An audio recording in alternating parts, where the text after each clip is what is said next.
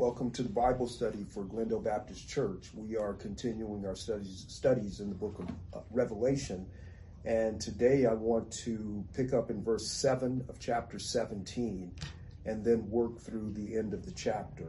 So let's read uh, from verse 7. But the angel said to me, Why do you marvel? I will tell you the mystery of the woman and of the beast with seven heads and ten horns that carries her. The beast that you saw was and is not, and is about to rise from the bottomless pit and go to destruction. and the dwellers on the earth, whose names have not been written in the book of uh, in the book of life from the foundation of the world, will marvel to see the beast, because it was and is not and is to come.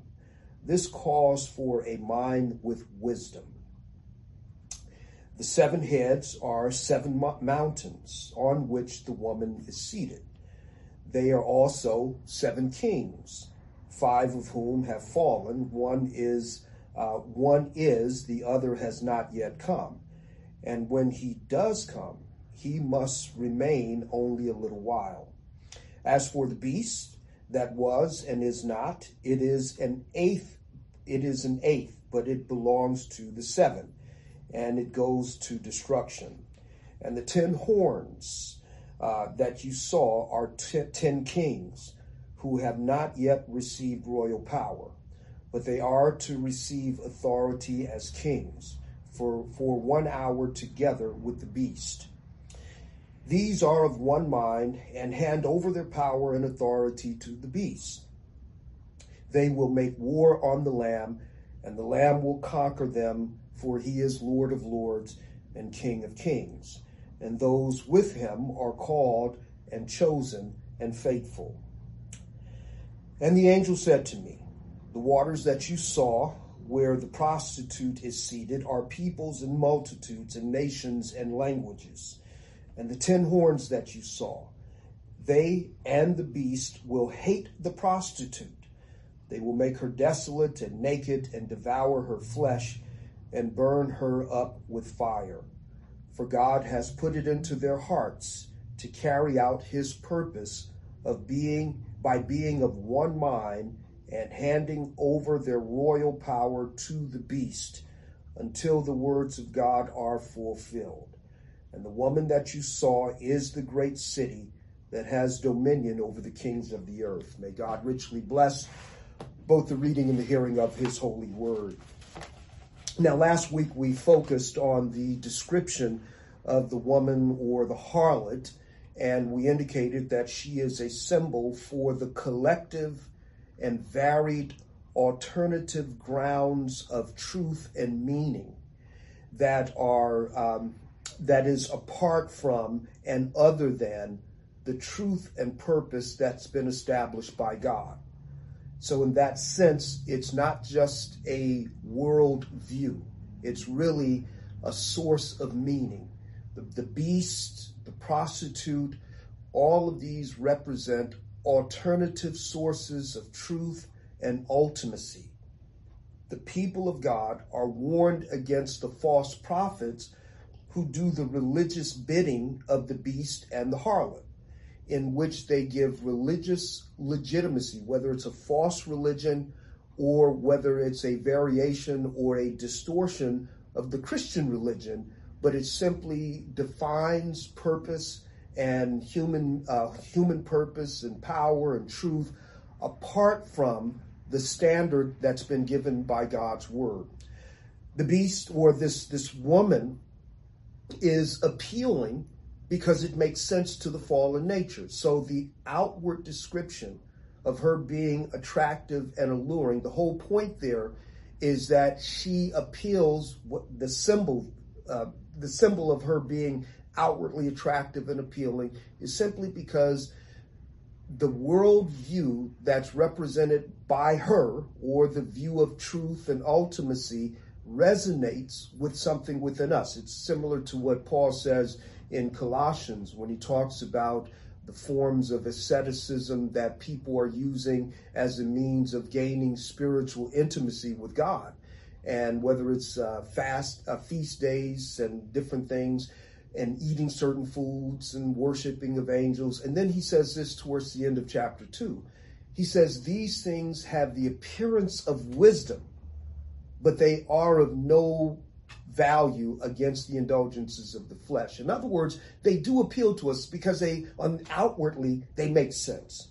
So the reason for the allurement of the harlot is because she appeals to the fallen nature in us that is inclined away from the sense of truth and ultimacy that God has established. You go all the way back to the Garden of Eden.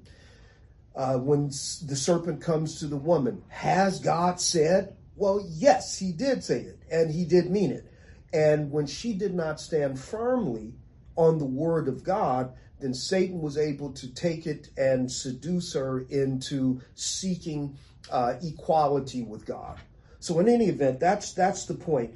Now the other thing that we we wanted to point out is that this woman that's described here, because as we mentioned, up to now it's been the influence of the beast and the false prophets, but now we get this image, this counter image of a woman who is described as being externally beautiful, but she's also called a harlot.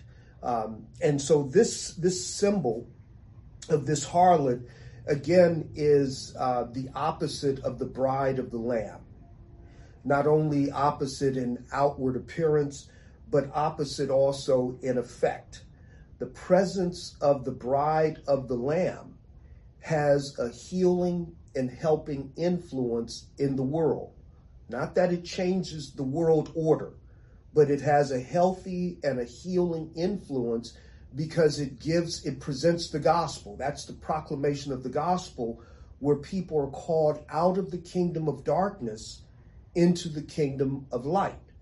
So therefore, the presence of the world or the presence of the bride of the lamb in the world is the means by which those who are in the world are able to be transferred out of the world into the kingdom of light. So therefore, the um, the evangelistic ministry and the um, missions of mercy that are performed by the church in the world, the bride of the Lamb, has an, an actually healthy effect. Like I said, and I want to say this again, and I'll say it again and again and again. It is not the purpose of the bride of the Lamb to change the kingdoms of this world that's not our purpose. I've said it a bazillion times. There is no Christian kingdom. The Christian kingdom is the church in the world. And so we're not looking to change governments, but what the church is able to do is bring people out of darkness into the kingdom of light. So the presence of the bride of the Lamb in the world has a potentially healthy and helpful effect as long as until the end comes and the church is here those who are right now under the condemnation of god can be snatched as a brand from the burning and be brought into his kingdom we don't know the names that have been written since before the foundation of the world but god does and he uses the ministry of the church to call each of us one by one into his kingdom. On the flip side of it, the opposite, the presence of the bride of the Lamb, oftentimes forsaken, oftentimes seeming weak and externally not having much power. The flip side of it is the harlot, the prostitute, who is in conjunction with the beast, and where the church may seem weak and, and almost extinguished because she is oftentimes persecuted and in certain, certain places compromised. But yet, the bride uh, or the one, the woman, the, the harlot, Babylon, has the outward appearance of power and it has the outward appearance of beauty. But in actuality, she's corrupt. And so her presence in the world is corrosive and it's corrupting. And again, that's the flip, uh, the flip side of, of the presence of the bride of the Lamb in the world. Now, nevertheless, you notice this. You notice that the end of verse 6, John marvels. He marvels at the harlot.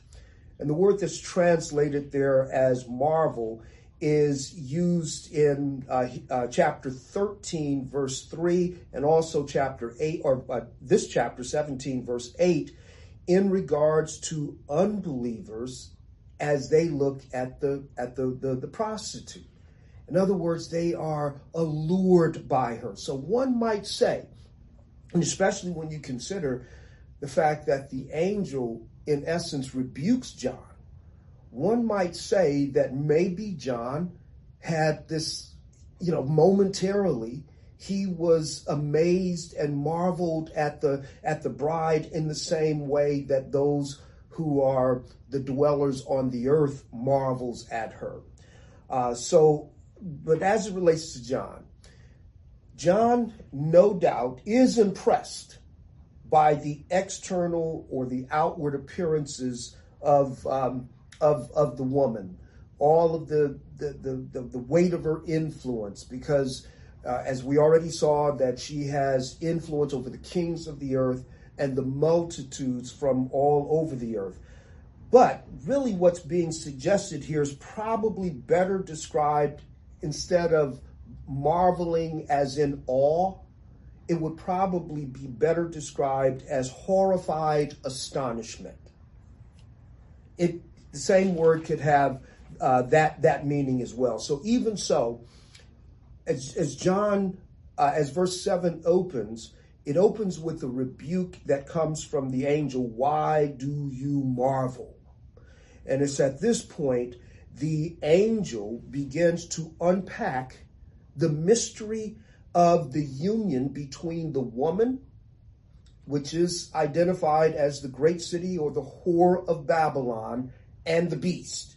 So he, the angel begins, and it's almost like on the whether it's uh, John is is captivated by the woman, or whether John is just truly astonished with in, with with a, a sense of disgust, whatever it is. In other words, astonishment that this harlot is having this kind of influence, whatever the degree of or whatever the nature of his marveling is, the angel is going to give him a better insight into the working of both the beast or the beast along with the harlot so that he is put at ease. And so there are a number of things that we'll look at. The first thing is this you, you'll notice that just as you cannot understand the bride of the Lamb without understanding the Lamb, I think the first thing that the angel is making clear is that you cannot understand the harlot without understanding the beast. Uh, the two go hand in hand. Look at verse 7 again it says, um, but uh, the angel said to me, Why do you marvel? I will tell you the mystery of the woman and of the beast with seven heads and the ten horns that carries her. So, if you want to understand, and at that point, really, he goes into a prolonged description of the beast, not so much the woman, but as the beast. Because if you want to understand the woman, you have to understand the beast. In the same way, if you want to understand the bride of the Lamb, which is the church, then you have to understand the Lamb. The second thing, the beast has the appearance of eternality. We see this in verse 8. A similar description that is, is given to him that we see concerning the Lamb or uh, God the Father, the one who was, who is, and who is to come.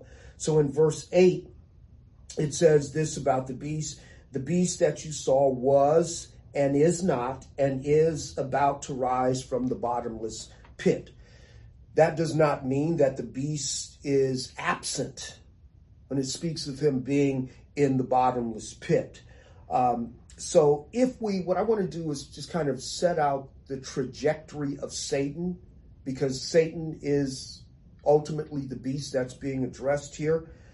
And in doing so, we want to look at the uh, projection of Satan, five things that we see throughout scriptures that sort of explain this dynamic of he who was, who is, and who is about to be released. So, five things. Number one, we know that Satan, as a created angel, was expelled from his or uh, he fell from his created state and therefore was expelled from the presence of from from heaven so in other words satan is a fallen angel. Some of this this takes place prior to the temptation in the garden obviously. But and part of it is is portrayed in the 12th chapter of revelation where it speaks of this battle in heaven between the uh, angel, uh, the, the, the dragon or Satan, and the angels who were on his side versus the angels that were on the side of Michael, and ultimately uh, Satan lost and was thrown to the earth. Uh, even th- now, some would debate as to whether or not the scene itself is prior to uh, the temptation in Genesis but whether it is or is not, it certainly reflects the reality uh, that the serpent in Genesis 3 is already a fallen angel. He is already Satan. In any event, Satan fell from his created state and is thrown in essence or is allowed access in the earth. Now, he is actually doing the will of God, which is neither here nor there, but he is never in control, but he is allowed to have influence on the fallen humans because uh, he, he is allowed to tempt Adam and Eve in the garden. And when they succumb, when they give in to his temptation, then he is allowed to have undue influence on them and all that come after them. And it's from that that God has chosen to save some of fallen of, of Adam's fallen seed. So Satan was created in a particular state and fell from the state in which he was created. I think our I think our, our confession says speaks of, of uh, Satan and demons as those angels who have fallen from their their created estate. The second thing we know is that he continues, even in his fallen, expelled state, and this is before the binding, but he continues in his rebellion as the motivating force among fallen humanity. God allows him to tempt Adam and Eve. And when they gave in to his temptation, then it was man was uh, everyone who's born after Adam and Eve were born into a state where they are already inclined towards the rebellion of Satan. Uh, this is a point that Paul makes in Ephesians chapter 2 when he talks about um, in times past we were dead in trespasses and sins, and we were under the influence, following the course of the prince of the power of the air and we were children of wrath just like everyone else. So Satan fell from his original estate, and he is the motivating force among fallen humanity.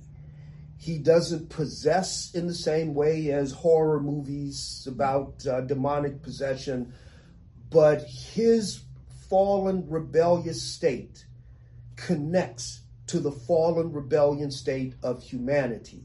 And so he entices, he seduces, he influences that which is already part of our fallen nature. Thirdly, he was defeated in the earthly ministry of Jesus. Uh, we are told again in chapter 12 of Revelation of the effort to snuff out the seed that was to be born to the woman. But, but the woman prevailed and the child was born.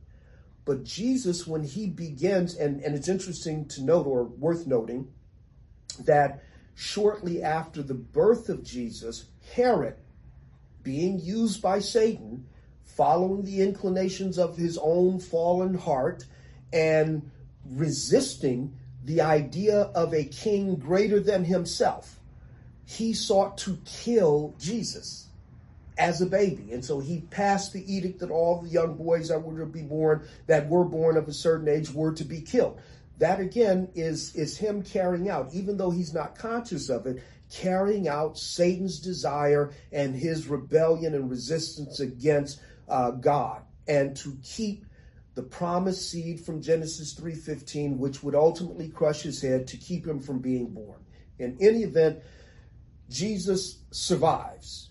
He's taken to Egypt, lives there for a while, then comes back and he begins his public ministry at the age of roughly about 30. And you remember that when Jesus is publicly baptized, that he is anointed by the Holy Spirit and he is affirmed by God the Father.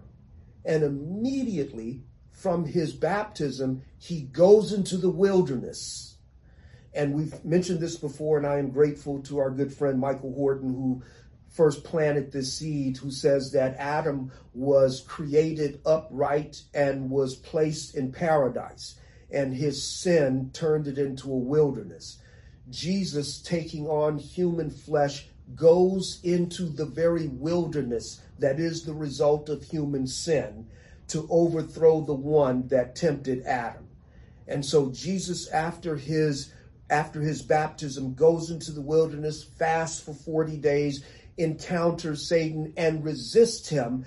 And therefore, where Adam failed, where, where Adam uh, succumbed to the temptation of Satan, yielded to the temptation of the serpent, Jesus resists, and he does it with the authority of the word of God. He affirms what God has said. He does not use his deity to destroy the, the, the, enemy. He uses the word of God as our representative. Once he is victorious in that season of temptation, he then goes and preaches that the kingdom of God is at hand. Because in one sense, he has already defeated the enemy. And to prove it, he goes around casting out demons healing the sick and all of those who have been who are affected by the consequences of sin he reverses it. So in that sense jesus defeats satan in his earthly ministry first in the temptation secondly in the course of his public ministry thirdly in the crucifixion and fourthly in his resurrection. Okay? And all of those aspects of Jesus' public ministry, Satan is not extinguished. He is still at work, but he is defeated.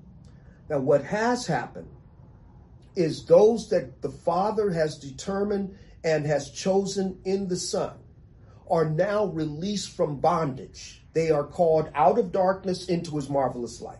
Those who look to Christ by faith those who encounter him personally and hear the gospel and respond by faith, those are the ones who have been given the gift of eternal life.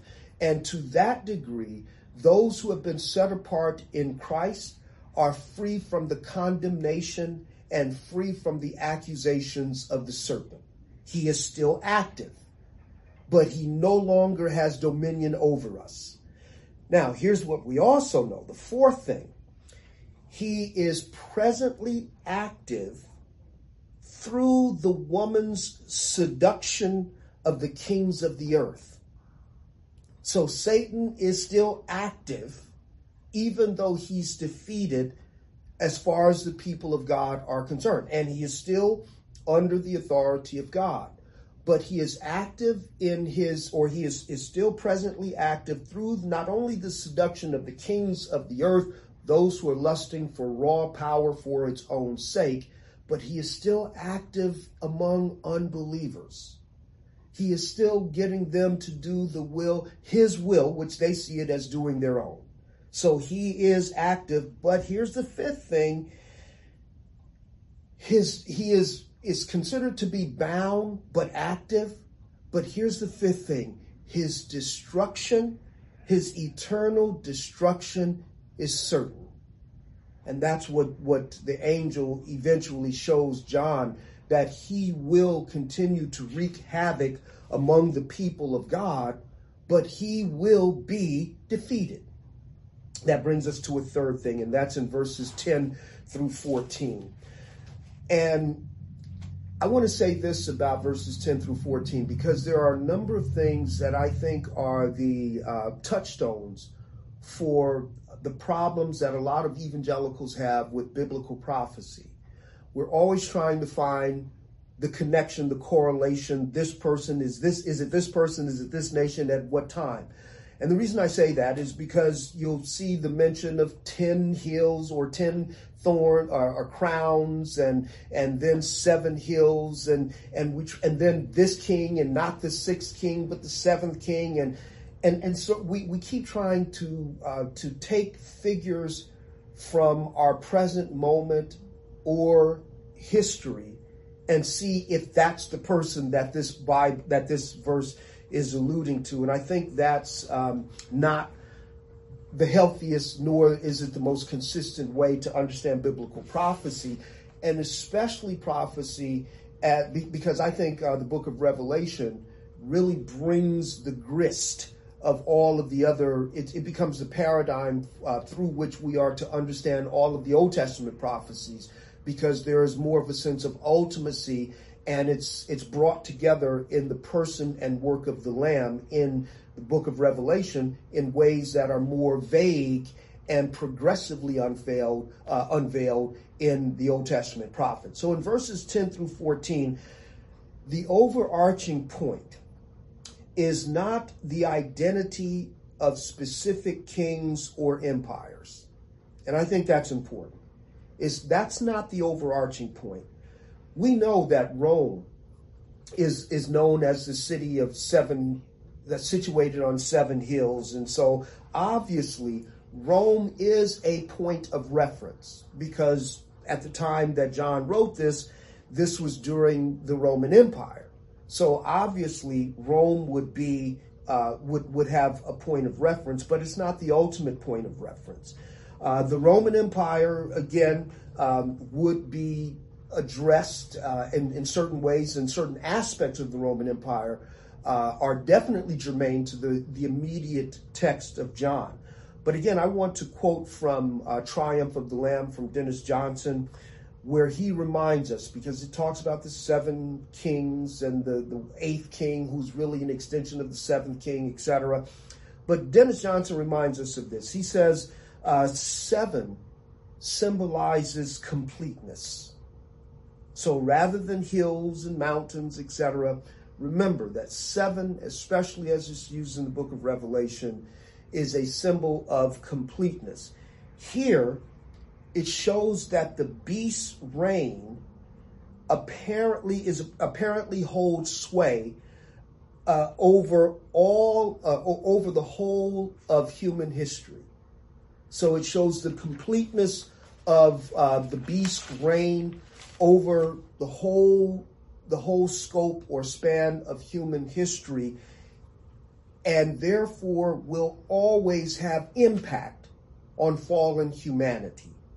So it's not about this king, that king, this nation, that nation. The whole point the idea of 10 crowns, seven kings or rulers, the whole point is that as long as there is human history, the impact and influence of the beast will be seen. And it'll be seen in nations, it'll be seen in individuals. The point is, the whole scope of human history is dominated by the desires of the beast and, and the continuation of his rebellion. The fourth thing, ultimately, we know that the beast's rebellion against God and against the bride of the Lamb will come to um, a termination. They will, he will uh, continue, or he and she, he through she, will continue to attack the people of God, bringing it to a culminating point. But here's what we are told the Lamb will conquer him. That's the truth that the people of God are supposed to hold on to as we experience these different things. It goes back to the rebuke of, of, of John. Don't be astonished. Don't be don't don't let what you see throw you off of your hope. Because the reason the lamb will be victorious is because you notice the way he's described he is the lord of lords. And he present tense is the king of kings. And those who are with him are the called ones. They are the chosen ones and they are the faithful ones so as as has been shown from different vantage points as far back as chapter 12 as human history reaches its terminating point, evil forces will be unleashed against the bride of the Lamb. And it will reach a crescendo. But just as it looks as if it's our most vulnerable point, because we are told that the beast will be let free from the bottomless pit, and then he's going to see what appears to be a vulnerable prey and the people of God, then he will be destroyed. He and all with him. And that's what we're going to see in the succeeding chapters. So, although his time of great influence will be brief, it will he will intensify his persecution against the church. And again, the persecution against the church is not just of one nature. It's not just physical. It's the corruption of the things of the church, it's the message, the morals, and, and it's a number of ways in which, as, as we go back to the seven letters to the individual churches, all of those things are the attacks, um, the attacks against the people of God on a doctrinal level, on a physical level, and even in terms of worldview where churches like the Church of Laodicea see themselves through the lens of their physical material wealth rather than seeing themselves as recipients of free grace. So, all of these are the corrupting, corrosive influences of the beast through the woman as it affects the people of God. But even though it may reach a greater point of persecution, ultimately, here's what we know what we know is that Jesus, who is the Lamb, is, because he is the King of Kings and he is the Lord of Lords, he will ultimately destroy the enemy, his enemy, and the enemy of his people. And it's at our most vulnerable point when there when when the attacks have reached a certain apex and we look like we are vulnerable and ready to be destroyed that Christ will reign victorious over the enemy, or he will be the conqueror of the enemy. Now, here's the fifth and final thing, and that takes into account verses 15 through 18. It's a very, very interesting passage because it says, and and we don't want to look at this in terms of a time frame. And the reason I say that is because if the conquering and destruction of the enemy is in verse 14, where Christ is victorious, then it wouldn't make sense the verses that follow. So it's it's not necessarily giving us the order. It's simply showing in verses uh, in verse 14, uh, 13 and 14 that the, the bride of Christ is protected even though they look vulnerable. But now we get a, a different camera angle. And so before the final end, here's what we see that the bride or the harlot and all of the ones that were that she had seduced eventually turn against her. Now, Dennis Johnson, again in The Triumph of the Lamb, and I want to read from that, um, he makes this observation that this, as we've said before, that many of the, the things that are revealed in the, the seals, the, the, the uh, vision of seals and the trumpets and so forth, they follow the pattern of covenant curses, and they follow the pattern of the plagues against Egypt. And the plagues against Egypt in the release of the Egypt um, of the Israelite bondage or uh, uh, Israel was really in the, the form of covenant curses. And so we see a, a similarity to that. And, and one of the things that Dennis Johnson points out is that this, this turning in on uh, on the harlot by those that she has seduced follows the covenant curse that God has given to the nation of Israel. And we see this, for instance, in Ezekiel chapter 30, or chapter 16, verses 37 through 41, and I'll read it as he's recorded it in Triumph of the Lamb. I will gather all your lovers with whom you took pleasure, and I will gather them against you from every direction and expose your nakedness to them. I will also give you into the hands of your lovers, and they will tear you down or tear down your shrines, demolish your high places, strip you of your clothing, take away your jewels, and will leave you naked and bare. They will stone you and cut you to pieces with their swords. They will burn your houses with fire and execute judgments on you. Now, ultimately, they're doing the will of God. They're bringing judgment, and they are used as God's instrument of judgment. So look at the way this this reads here in um, in in uh, Revelation 17, beginning in verse. Um, we'll begin in verse 16. It says, or we'll begin in verse 15. And the angel said to me, the waters that you saw where the prostitute is seated are peoples and multitudes and nations and languages. And the ten horns that you saw, they and the beast will hate the prostitute. They will make her desolate and naked and devour her flesh and burn her up with fire. For God has put it into their hearts to carry out his purpose by being of one mind. Now, people have made a big deal out of the book of Revelation about one world order, etc. But this is not a concern for the people of God. This is a concern for those who are bought into the, the, the standard of truth that has come from the prostitute. And so he says they will have one mind and and, and uh, he will hand over their are handing over their royal power to the beast until the words of God are fulfilled. And the woman that you saw is the great city that has dominion over the kings of the earth. Couple things to, to note here. Basically, uh, what we're talking about, remember, when it talks about the woman, this is a symbol. It's a symbolic expression for powers. So here's what makes this interesting. It's not one nation. In other words, what what what uh, what what John is being shown here is that the system itself will fall against itself. It will continue to rise against itself. It's not one place.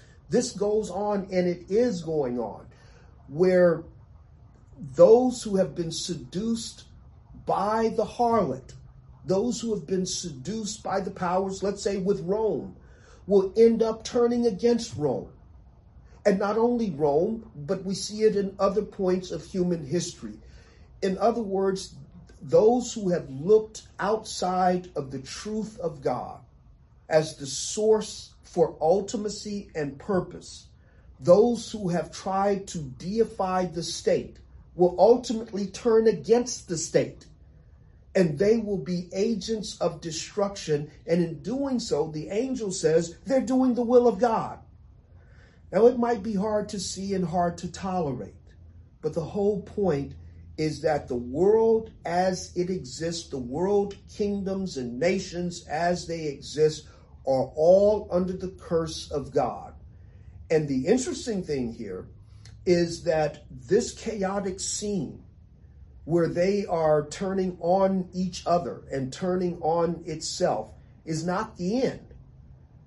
Because the final consequence of being the enemies of God is to face the wrath of God Himself, to face the wrath of the Lamb.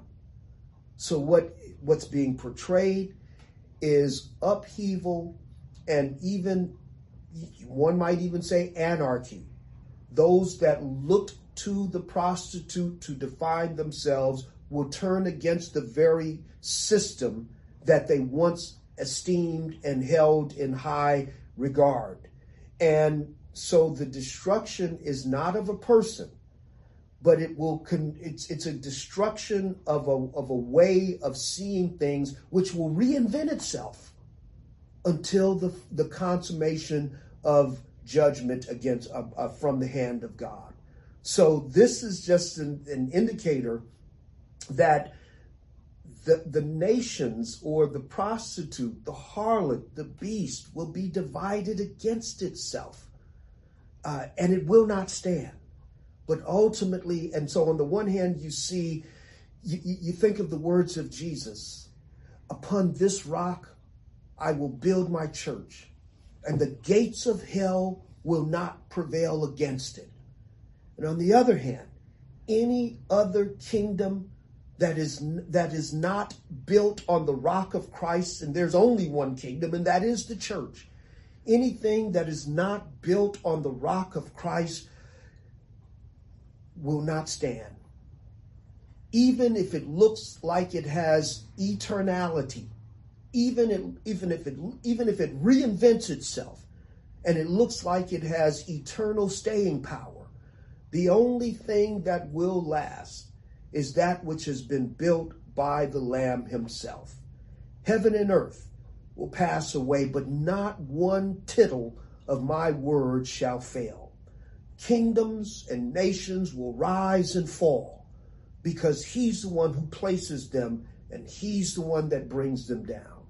But on their way down, what we see is that that which they thought had eternal consequence and ultimacy will lose its appeal even to those that it has seduced. But the people of God will continue. Next week, we will continue in chapter 18, where the fall of Babylon, or I should say, we will continue and pick up in chapter 18, where the fall of Babylon will be given more detail. Let's pray. Father, we do thank you again for your word, and we thank you for the reminder that we, as your people who have been saved by your grace, have not only been saved from your wrath, but we are saved from that which will take place, uh, the judgment that will take place against all of your enemies. We thank you for our security in Christ. We pray that our comfort would always be in what you've given us in him. And we pray that that would be a foundation upon which we can not only build, but it would defend us against the allurements and the, entice, and the enticements of the prostitutes of this world. Thank you, Father, for your grace in Christ. We pray that we are strengthened and comforted by it. And we ask this in Christ's name. Amen.